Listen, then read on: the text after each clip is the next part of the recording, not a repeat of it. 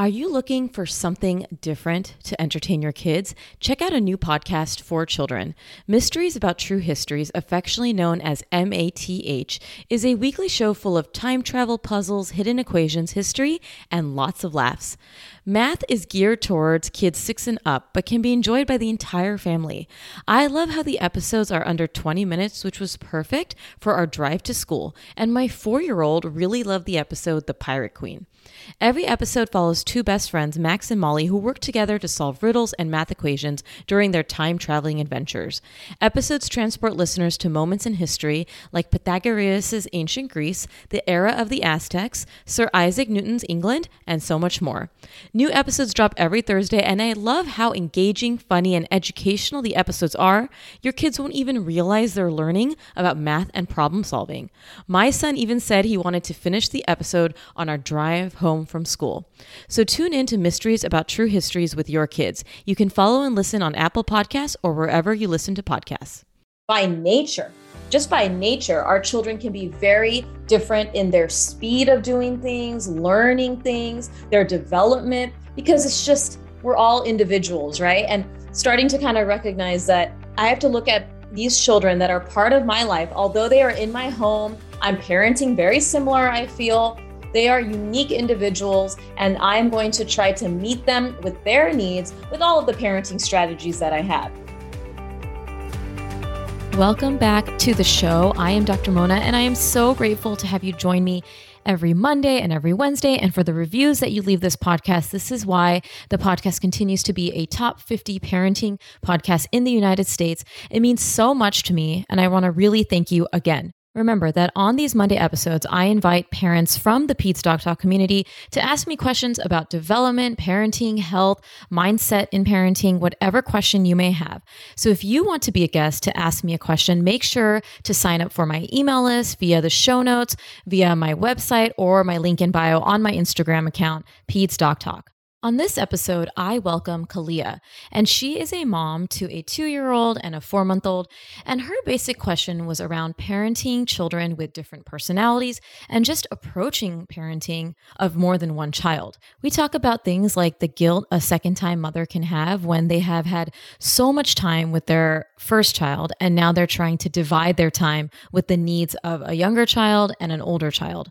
We also talk about when things don't always go as they did for that first child. So, for example, if you fed the child a certain way and the second child has more difficulties, or the first child met certain milestones easily and the second child is having a little more difficulty or needing more time.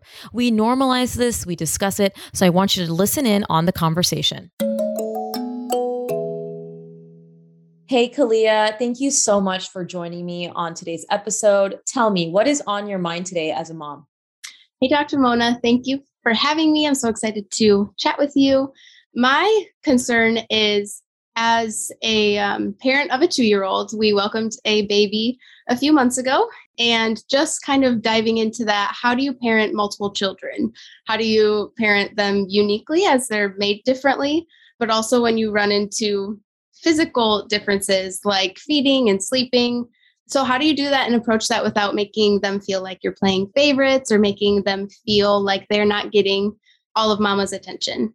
I love this conversation. This is such a great question. And it's something that a lot of parents to a second child feel, right? So I love having guests on my podcast, obviously, moms from this community express concerns, comments, questions about things that maybe a lot of people don't voice but our feeling right? This i love my first child so much i imagine and i also love the second child but how do i parent them with their uniqueness and understanding that they are unique individuals? And like you said not playing favorites. The other thing is maybe you invested so much time in that two year old one on one right? Or like two on one if you have a partner and then you have another child and you're like how can i do the same thing i did for my older? Do you ever feel that? Like am i going to be as great of a mother or who I was to my second child? Or do you feel that sentiment?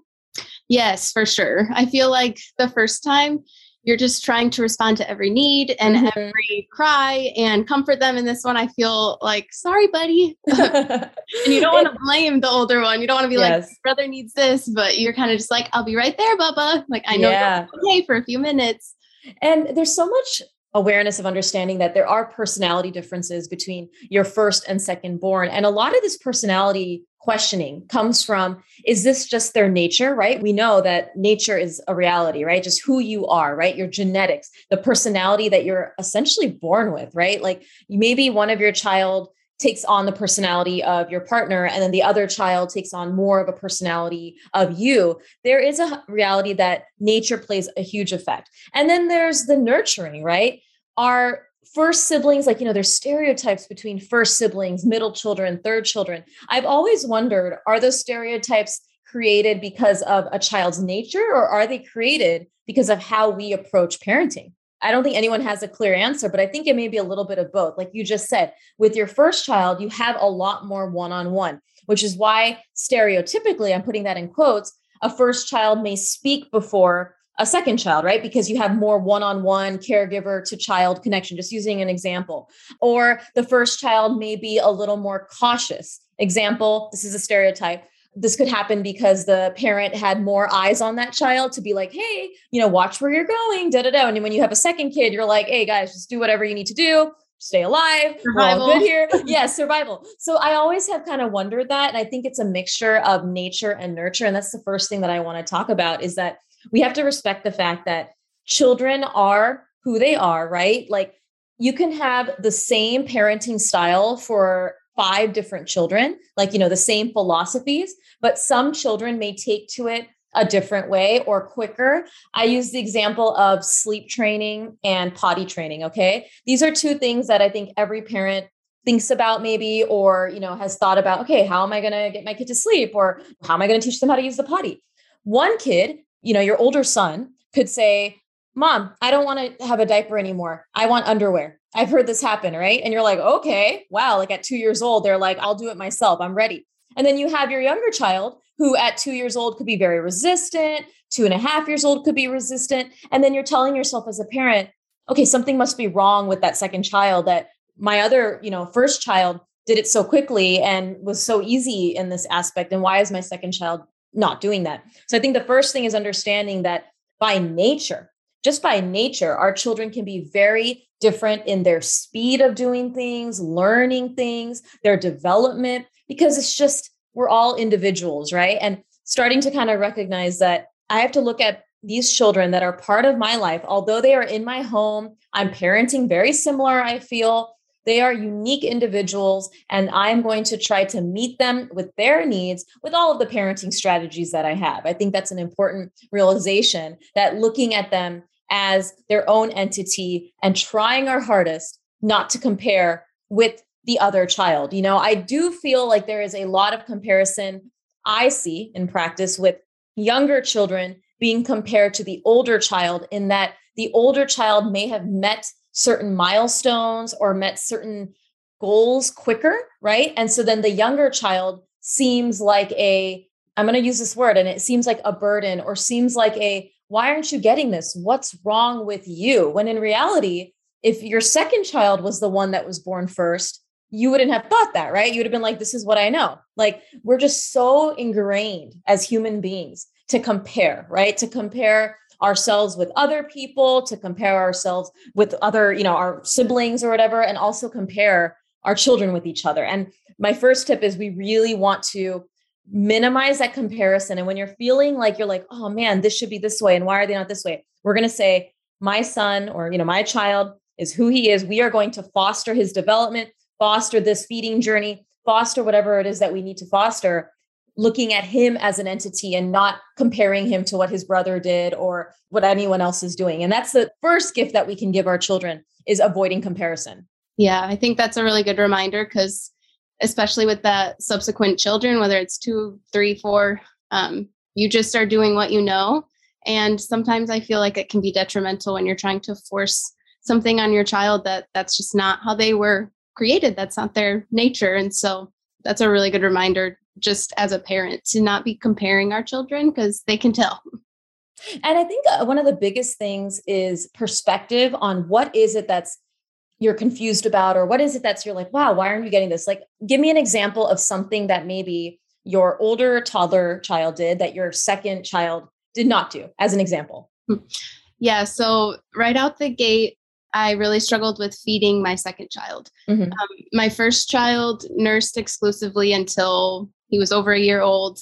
Uh, he never really took a bottle. He never needed to because I was just always with him. And so I never tried. I didn't know how to give formula. I didn't know how much of anything to put in a bottle when my second one came around. So I felt really overwhelmed, I mm-hmm. guess, because I literally didn't know how much to feed my child. And I thought, wow, this is my second one. I should probably know how to do this, but giving myself that space to learn and also to not put that pressure on my second one. He just really struggled yes. latching. And after evaluations with lactation and pediatric dentist, we ended up doing a tongue tie release but it still didn't really help. He just wasn't super interested in it. He just wanted it to come yeah. out faster than he wanted to work for. And that's okay. He's not lazy. He's just wanted different. a method. Yeah. yes. and so we started doing that and um, switching to bottles. And now he's thriving and he's so much happier. And it took that pressure off of myself to not, well, you did it before, you should be able to do it again kind of mentality, which was just really harmful those first months that are already challenging. and you brought up so many great points that you gain perspective and also you manage your expectations a little bit. And it doesn't take away from the fact that you can kind of say, oh, I may have really wanted this, and I may have really wanted to nurse, as an example, right? Your older child nursed easily from the beginning or would you say that there was still some work in progress there because i know some kids can come out of the womb and like they're like natural born breastfeeders some need work it's not again it's nothing the parent always does right it's literally just luck. I'm being honest as a, yeah. as a pediatrician. Warmer, sunnier days are calling. Fuel up for them with Factor's no prep, no mess meals. Chef crafted meals with options like Calorie Smart, Protein Plus, and Keto. Factor's fresh, never frozen meals are dietitian approved and ready to eat in just two minutes. With 35 different meals and more than 60 add ons to choose from each week, you'll always have new flavors to explore. Crush your wellness goals this May with dietitian approved meals and ingredients you can trust. I absolutely love the spicy jalapeno, lime cheddar chicken, and mushroom chicken thighs with wild rice. Keep kitchen time to a minimum with Factor meals because they're ready in two minutes, no shopping, prepping, cooking, or cleanup. I work from home and love the convenience and how delicious Factor meals are. Head to factormeals.com slash PedsDocTalk50 and use code PedsDocTalk50 to get 50% off your first box plus 20% off your next box. That's code PedsDocTalk50 at factormeals.com slash PedsDocTalk50 to get 50% off your first box plus 20% off your next box while your subscription is active. This podcast is sponsored by Active Skin Repair, a skin health company helping people heal with non toxic medical grade ingredients. Active Skin Repair can be used to treat a wide range of skin issues, including cuts, scrapes, burns, sunburns, rashes, diaper rashes, and other types of skin damage. I discovered Active Skin Repair and their baby spray from my community when our daughter was a newborn and had constant diaper rashes, and it really helped and continues to help. Containing hypochlorous acid, which is an effective option for helping with yeast diaper rash, we just spray or dab active skin repair onto the skin with a clean cloth or cotton ball, let sit for 15 seconds, and then apply our balm or ointment of choice. With over 500,000 happy customers and thousands of five star reviews, you now have one simple solution for all of your family's skin health needs. Visit www.activeskinrepair.com to learn more about active skin repair and to get 20% off your order using code PEDSDOC. That's P E D S D O C. Yeah, he was right out the gate, super easy, never had a mm-hmm. problem. I never had a supply issue. Everything just was super smooth. And yeah. so the second time you wonder, wow, I wasn't just awesome at this the first time. It was just how it happened, you know? It kind of is humbling. Yeah. Not like, oh, wow, I thought I just really nailed it. But nope, that was just your first child. And now the second one, I had to let go of that and kind of humble myself and be like, he's hungry. Yeah. Do something else. And then also when my milk was dropping, because pumping is a full time job, as most moms know, and taking care of a two year old while I'm pumping, um, I had to just let it go a little bit and be like, you know what? Formula is just as good. And we have this expectation that, well, this is what I did with the first one. I have to keep doing it. And once I let that go and I started feeding him a combination, he just is doing so much better. And you can tell that that was the right decision Oh, and I love that. I love that you got to that point where you're like, this decision made sense for our family and it's different from what we did for our first son. But that is the beautiful thing about parenting in this modern era in that there are options, right? We have formula available using right. this example, and formula is a great alternative to breastfeeding. It's nutritious, it's amazing. So I love that you got to that realization. And a lot of this is, you know, we already talked about the comparison, which I think is one of the biggest pieces, but the managing of the expectations is really vital. And I always tell any family who, or any parent that starts to get a little cocky, not that I'm saying that you're, but a little like too proud of themselves as a parent, what I tell them is, I think this is wonderful. I think it's great that you're owning your decisions and all of that. But I also want to remind you that the universe has a way of humbling us out. The universe has a way of when you have a second child or a third child or a fourth child, all that ego that comes into play that I'm perfect and that I don't need to learn anything, it'll kind of even out and say, you know what, let me teach you something here to give you a little bit more humility in a very kind way, right? Obviously, nothing detrimental to the child, nothing bad, but really what the universe will kind of do for us is really just bring you back down to earth and say, I'm a human being things don't always go according to my plan and I have to learn to pivot. And parenting, especially parenting two different children, three different children, is that sort of art of always understanding that hey, I know a lot as a parent. I've parented, you know, a 2-year-old like for you and your older child. But I also know that when this new human being comes in my life, I have to recognize that this is a new human being I have to learn about, right? It's not my two year old. It's not my cousin's kid. It is a new individual who has, like I said, that different nature, different temperament. Everything's different. And like you said beautifully, that that second child could have been an amazing latcher, and that's awesome. But maybe there was a little bit more of a slower to feed that doesn't make that second child not as worthy or not as great as the two year old. Because as we know, as you go through being a parent, you are going to see things in your children in a beautiful way. You're going to see things in your older child and your younger child that is going to be like, wow, you're doing this amazing. And maybe the other child doesn't do that. It doesn't make the person who's not doing that any less worthy. What we want to do as parents when we reframe this comparison is really looking at the positives that the child is doing and applauding that child in your head. You don't have to do this whole red carpet for them, but really celebrating all of the good things that your child is doing when you're feeling like you're comparing. So let's use this example of feeding. I know it's a it might be a silly example, but you can applaud that second child rather than saying to yourself, this is reframing, rather than saying, oh, he is not breastfeeding. You can say, he knew what he wanted and he really realized that bottle feeding was for him. Look at him go. He's only an infant and he's doing really great with this bottle feeding. He's thriving and I'm very happy. So rather than saying, oh, we didn't breastfeed and now we're bottle feeding, we're saying, this is an awesome choice for us. You know, we did something that really worked for us and it wasn't something that was for him, and that's okay. And knowing that he's still going to thrive, as you know, is really important too, right? That regardless of how you feed your baby, we know that they're going to thrive, that they're loved, that they're attached to their parent. Um, so that's a really important reframing exercise that I think is really important when we have that second child. We're trying to avoid that comparison trap or, you know, why didn't this go as well for the second sibling? We really want to start celebrating and looking for things that is going well with that child, the child that we're trying to say, oh, well, why aren't they doing this? Well, what are they doing? What is something very positive that we can take out of this experience, or maybe something else that they're doing that they're thriving at, so that we can really lift up our children and celebrate the things that they are doing without fixating on all of the things that they're not? Because it's like human nature, right? We can always tell ourselves, oh, I didn't do this today, or, you know, I was supposed to call this person and I didn't. I'm such a failure. No, no, no. I want us to focus on, well, what did you do today? What are the amazing things you did as a mom? What are the amazing things you did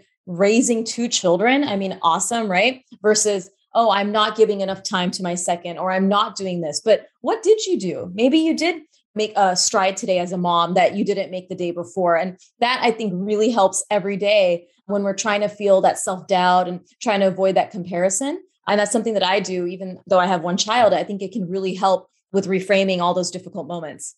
Yeah, definitely. Because that's something I wanted to mention as well is it's challenging enough raising one child because it's different all the time in each stage they get to there's new things to work on and to try to when you're instilling values in them. Um, i feel like i wasn't mentally prepared with that complexity that would come with a second.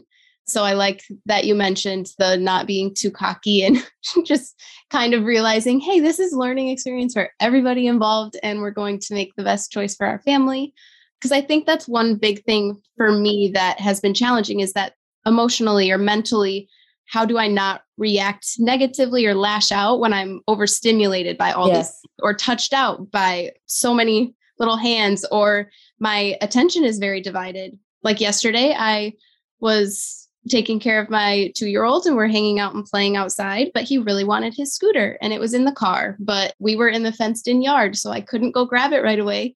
The baby was in the crib, but then he started crying and he needed to eat. But then my two year old fell down. And so just like all of oh, the yes. overstimulation, and I physically can't be multiple places. And the baby has a lot of physical needs, but the two year old has a ton of emotional needs. And so you're trying to not lash out. You don't want to re- react negatively. You want to be there for both.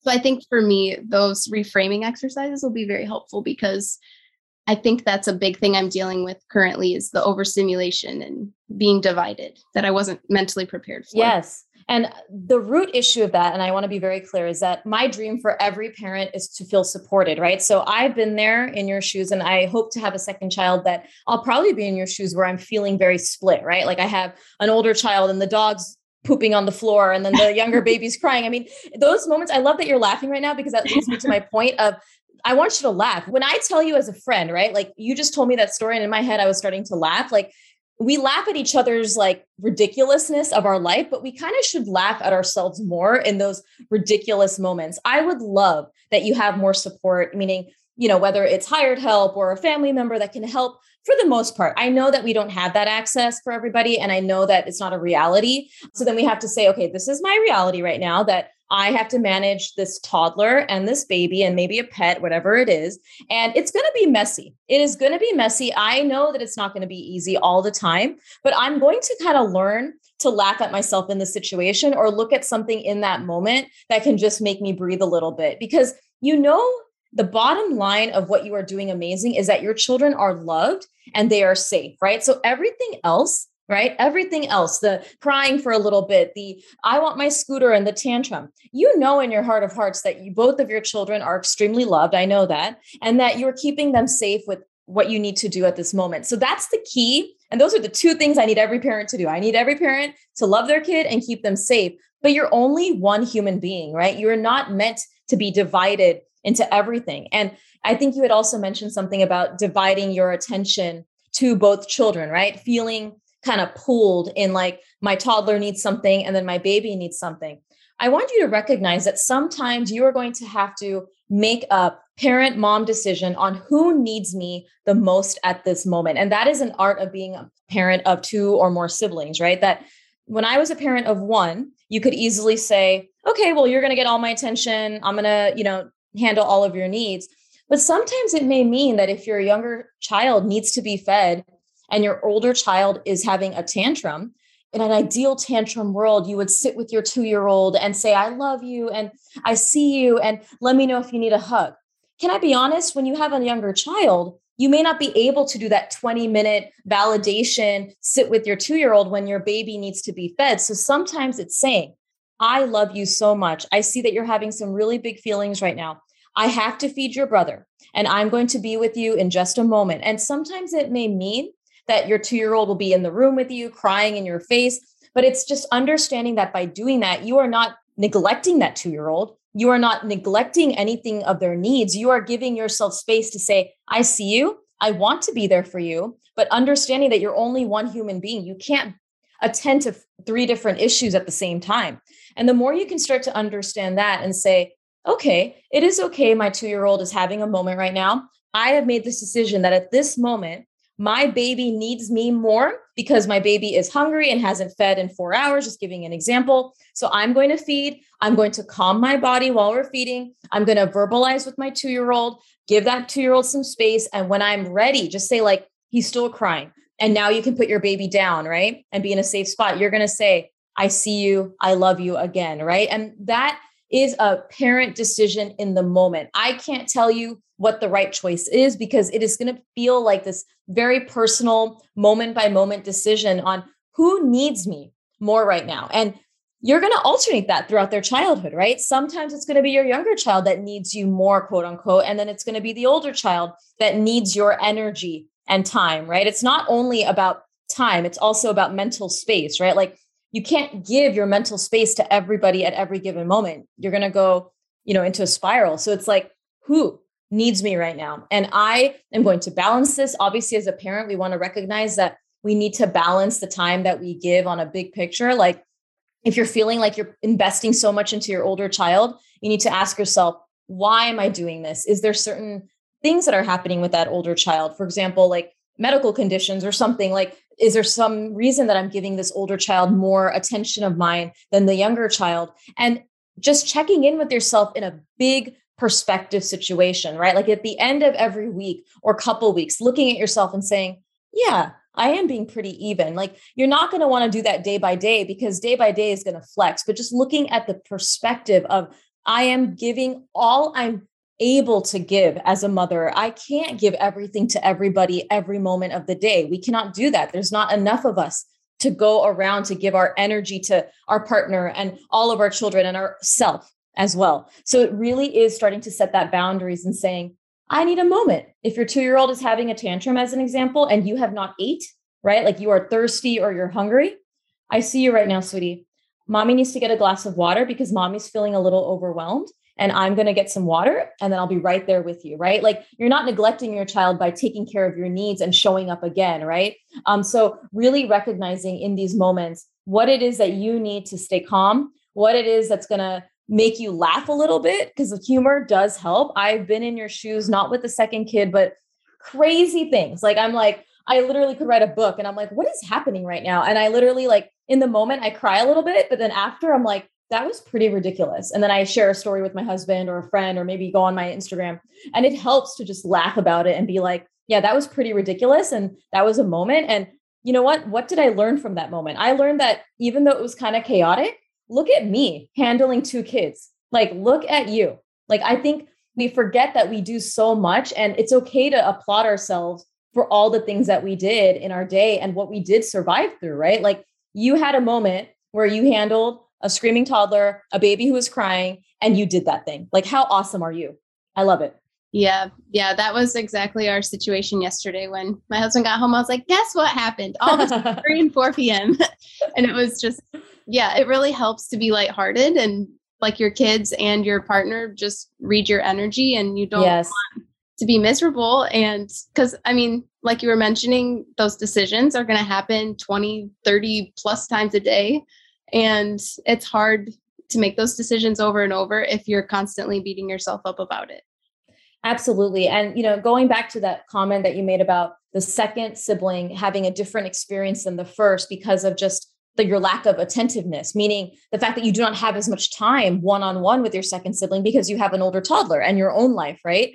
Yeah. I'm a second child. My husband's a second child. And, you know, I hope that we can have a second child and I can give this perspective to people um, you know having a second child. And if not i think it's still important perspective i can share. But i want to really remind everybody listening that second kids or third kids or fourth kids fifth whatever they may not have the same exact experience as a first child but they are getting their own unique experience. And that in itself is pretty powerful right? They are getting you maybe as a second time parent having relaxed a little bit i'm giving this example because sometimes as first time parents we're very like everything needs to be like this. We got to do it this way. Your second child has you after experiencing raising an older child. Like that is a cool unique experience for that second child. Like how awesome that they now have a mother or you know a father that is now parenting the second time around learning what doesn't work and what works. Learning to let go of things that do not serve them, right? Like the guilt, oh, I have to feed my baby this way, or it has to be a certain way.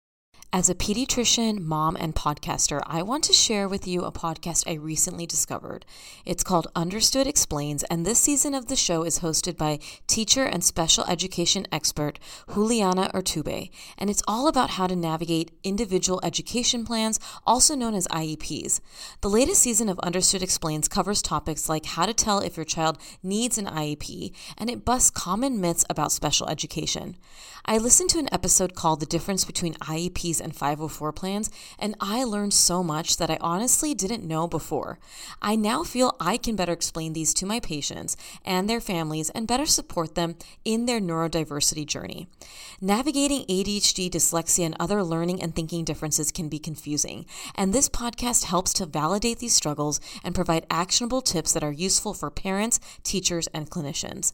To listen to Understood Explains, search for Understood Explains in your podcast app. That's Understood Explains. Have you heard about the terrible twos or three-nagers? Yes, the toddler years can be tough. There is no denying that any phase of parenting can be really hard. There may be picky eating, tantrums, and struggles with potty training, but there is a lot of amazing things that you will see your toddler do during these years. I want you to enter the toddler years understanding toddler development and behavior so you can better approach tricky situations with your child.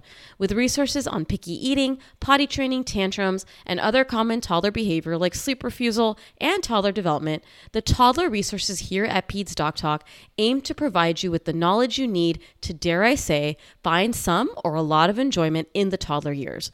For more on my on demand courses, make sure to visit pedsdoctalk.com and check out resources for whatever you need. Have a friend, it also makes a perfect gift. Visit pedsdoctalk.com and click courses for more. And in many ways, that's pretty cool. And I wish that more parents can parent like a second time parent, meaning they learn that in the grand scheme of things, I'm fixating on things that really won't matter in the long run, right? With this sort of dividing attention. You know, in the long run, you love both of your children. You know that you're going to give them, you know, what they need in their life. I know it. You're going to learn what works for your family with the resources and time you have. With the feeding question or concern that you had, right? You had to switch the feeding. You know, like I said, that it's going to be great. They're both going to thrive. They're both going to be loved. And so I feel like second time parents get that perspective a little bit more than first time parents. And that is why I think it's a gift when you can get to that realization. And if I could teach parents how to parent like a second time parent, I would love to because it really lets go a lot of that feeling of guilt of that, oh, I should have done this or why didn't I do this? Because you're like, actually, we're all doing really okay. Like, I love my kids and they feel loved and they're going to be fine. And we're doing what we need to do with our resources and our time, which is a huge thing as well. Yeah, I 100% agree with that. I feel like many people would enjoy parenting a lot more and not feel as stressed out because I just remember the first time I was so rigid with everything. Yes. You just feel like everything is life or death, and it's just really not. And so, yeah. thank you for bringing that up. And I'm very humble in what I mentioned earlier that we parented Ryan a certain way, right? And if a second kid comes into our life, like we know that, you know, I'm doing IVF and stuff, so it's a hope, but we know that I can't expect the second sibling to do anything that Ryan did. Like an example I give is Ryan is really good at, he's just a really well adjusted child emotionally. And I tell my husband, I'm like, I don't know if this is our parenting or if this is his nature, right? I can't tell you because we don't know. We don't have another child to know. I know that we approach his emotions and stuff in a healthy way. But when we have a second kid and if that kid is having a harder time with tantrums, having a harder time with meltdowns, I have to really remember that it is not my kid who is being difficult or the problem, right? It's us as parents that have to figure out. And it's like a puzzle, it's like a detective work. Like, what is it that we have to pivot with here as parents? What is it that I have to get curious about? Why is my second child acting this way? And maybe the second child will be better or worse, quote unquote, on certain things. And let's, like I said, celebrate the things that they are doing and get curious on why certain things that are in our parenting handbook didn't work for the second one you know? Why is it happening? And being humble about it and saying it's okay like our second kid may not be a good sleeper. He may not be you know ready to eat food and may not be able to be amenable to handling picky eating phases as ryan was right? And i respect that as a pediatrician because i see it right? I see the differences in just how we're born. And I'm not sure, did your children, did you have different types of pregnancies with both, or did you have very similar symptoms and, you know, uh, feelings during your pregnancy? Uh, they were pretty similar. They were pretty similar. I, yeah, I feel like they're pretty similar overall. I feel like the second one, obviously, you're chasing around another child. And yes. so I wasn't able to rest as much as I wanted to. And I wasn't able to I mean, if I felt sick, I just was laying around outside sick. So my other Yes. one could run around. I wasn't in bed. so, but yeah, they were very similar pregnancies. My labor, delivery, recovery was very similar for both. So, yeah, not too many differences in that part. Yeah, because sometimes you can see differences in pregnancy too, right? Like just how they are. And but it is absolutely true that just when they come out and they are just these, you know, awesome blank slates of possibility. I love when people have babies because I'm like, wow, like they get to raise this child in this amazing world and they also get to learn about a new human being. Like i find it very exciting when i get to talk to parents of newborns in my office and just also on my social media channel just because i'm like this is going to be an incredible journey. When i say incredible that does not mean easy right? It means like you have a lot of work to do in terms of understanding how to balance your life with two children, um, how to balance your life with this kid who has these wants and needs and maybe different from another child. But it is just a really cool thing to be a parent. I love it. As you know, like this is why I started this podcast and like to invite people to just celebrate parenthood and the craziness that it has, but also just a lot of the cool things that you get out of it, because it is an honor being able to raise these kids and an even more extreme honor being able to raise multiple children. You know, I know some people who want to have that can't have that, and really getting to say, okay, this is going to be a fun detective thing to figure out what they need. How can I foster their nature? How can I foster their needs without comparing it to another sibling? And I think you're getting there. And the reframing, the avoiding comparison, the managing expectations, celebrating the differences, right? Saying, like, it's okay that y'all are not the same. I kind of like that. Everyone's unique. Me and your, you know, you and your partner are different, right? That's so important to recognize. And then really just celebrating those moments is going to really help you kind of get that perspective.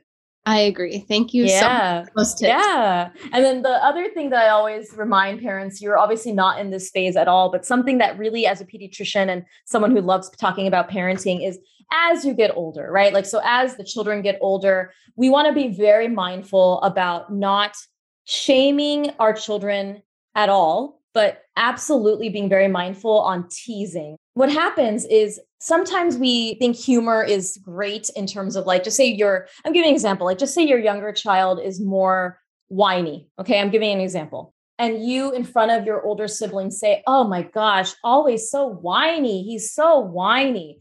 What that puts in our head and in the family dynamic is that that is a bad thing and that we are now singling out that younger child and teasing them. Even if we think it's coming out of love labeling and individualizing any of our children and teasing them in front of the other child it really doesn't help because then the older child is going to copy what you do right children tend to model what their parents do so they're going to be like oh my gosh yes he's so whiny always whining he doesn't eat his food he's so difficult like we want to be very mindful of the things we say in front of our children and how we talk about them, right? Like, and I've seen it. Like, I've been at friends' houses and family members' houses, and I don't say anything in there, but I'm saying it now. And I'm like, oh, I'm like, we should not be doing that because it really creates a sense of shame for the child of like, well, what? Like, I'm just who I am. Like, I'm trying to express my need by being whiny. Talking candidly, I understand that whining is not an easy thing to deal with as a parent, right? Like, we understand that picky eating is not an easy thing to deal with as a parent, but the child is not trying to be difficult. The child is not trying to be anything. They are just trying to learn about how do I eat and I want to express my feelings and all I know is to whine, right? So then we have to get into how do we facilitate that for the parent? But really, as they get older, never, you know, get into that shameful mindset of like, oh, you're so like this. Isn't he so like this? Like always whining, always doing this. And I don't think you're going to do it. But since we are having this conversation about parenting kids with different personalities and the family dynamic, it is so important to me because I see it happen quite a bit. It's shocking to me. And I'm like, and I don't think people are intending to be mean or anything, but they think it's more of like a joke of like, oh, we're just, you know, ragging on our, our younger child or older child, like, oh, he's so skinny, or, you know, he doesn't eat and this and that. And you're like, well, that those words will hold strong in that child's psyche. And we don't want that to be the case. You know, we want them to feel like they're supported, that there's no shame here, and that their sibling and their parents are all on their team. You know, a family is a team. We're all working together to reach our goals and have self growth for everybody. Yeah. Yeah. That's a good reminder too, because we think that they don't hear or don't notice. Yes.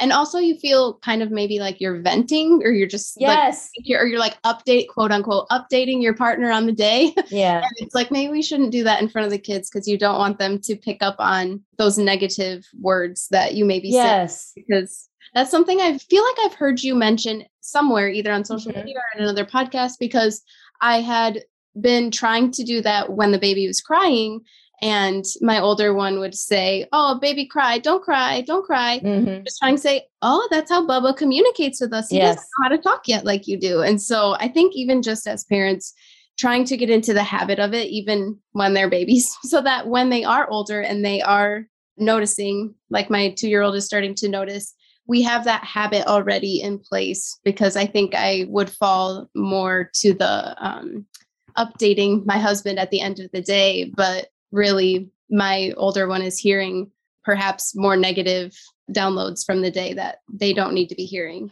Right. And it is so vital, like you said, to communicate the good and bad with someone you love, right? Like your partner, right? Like I 100% that needs to happen because I do feel like that really helps, especially, you know, I tend to be also home with my son more than my husband. So I need to let that out to my husband in a healthy, constructive way. Like, wow, this happened today. And also, it's important so that you can learn what you need to work on. Like, for example, if Ryan had a difficult day going down to sleep, right? Like as a toddler, and it may have been a little frustrating, but I don't show that frustration to Ryan. I've really learned to not do that because I don't want him to be, well, mommy's upset at me, right? So, but of course, that was frustrating. So then you'd go down, you'd take a breath. And then, yes, when your partner comes home, you get to have that vent session or chatting session about, hey, this happened. And a lot of it is constructive too, right? Like, hey, this happened. Like, I just want to talk about it. Or maybe this is happening repetitively. Like there's an issue that is happening repetitively, and you can talk to your partner and be like, do you want to do something about this? Do you think we need to talk to somebody about this? Like he seems to be crying a lot and I can't get him to settle. Like, I don't know. Like it could be normal. Like these things are so important. And yes, the valid point is the older sibling does not need to hear it, you know, about the negatives of the day. Um, it's important to talk to your child about goods and bads of their day, right? Like, what is something that you had today that you really like doing, or what was something that was made you sad today? Because I do feel like that's really great for processing. But yeah, they don't need to hear all of the juicy details of what their sibling is or is not doing. I do believe that it can cause sibling rivalry because then, listen, every human being wants to be seen. And so when a child who is essentially, in a way, I'm going to say this word, competing for the attention of their parent, when they realize there's something that the other sibling is doing that the parent does not like, they can grow up with this sort of, okay, well, my mom doesn't like that. I'm going to tease my sibling about that because then it gives me more of the spotlight, more of the attention. And we do not want to do that, right? We do not want to pit children against each other that there's a sibling rivalry there of trying to compete for our attention. They get our love, they get our attention, sometimes someone's going to get more than others because that's how you're going to decide you know what we said earlier on what the needs are. But we do not want to foster that at all for kids. And i could go on and on about this um, as children get older too like sibling rivalry. Right now you're not in that. It's a two year old and a four month old but i hope this was helpful in trying to get some foundation on mindset as we parent those two children. Yes 100% and as they get older what to be mindful of as well I want to wrap up this episode with three mindset principles that I discussed with Kalia reframing, avoiding comparison, and managing expectations. You heard me explain to her how important all of these three are, but I really wanted to drive home how important it is to avoid comparison. And I likely will do another episode on the Finding Joy series of this podcast, talking about comparison and how it can affect our life when we compare ourselves with our peers and also compare our children with other children in their lives. It's really important when you are finding yourself in that cycle of comparison. Well, this child does this better, or especially this child does this worse. When you're looking at a child that may not be doing something as great, quote unquote, as another child or a sibling, I really want you to reframe by celebrating the differences, but also looking for things that you can celebrate in that child that you are, quote unquote, more concerned about. We know that every child is on their own trajectory, and this is in weight, in development, and in their entire life. We cannot expect two children to be the same.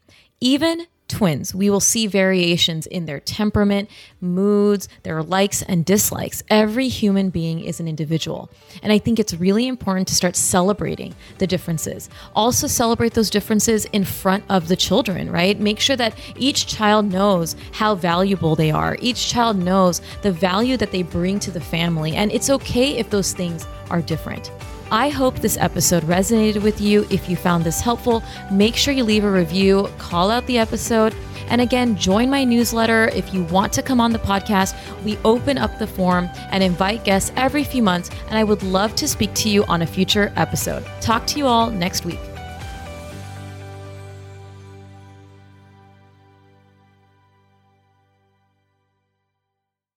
When it comes to raising kids, there's so much to consider. Things like what do we feed them? When do we feed them? How do they sleep? What does it look like to raise kind kids? How does their nervous system work? How do I keep myself calm? What are my triggers? There's so much that comes into play, and we are distilling all of that information for you at Voices of Your Village podcast, where we bring experts in the field of early childhood and education and psychology and across the board so that you don't have to comb the internet for information you get to show up and hang out and have shame free, judgment free conversations and insights into what it looks like to raise kind, empathetic, emotionally intelligent humans. I'm Alyssa Blask Campbell. I have a master's degree in early childhood education. I'm a mom of two, and I am walking this journey right alongside you doing this work. Come hang out with me at Voices of Your Village, and we can dive into real conversations with actionable tips.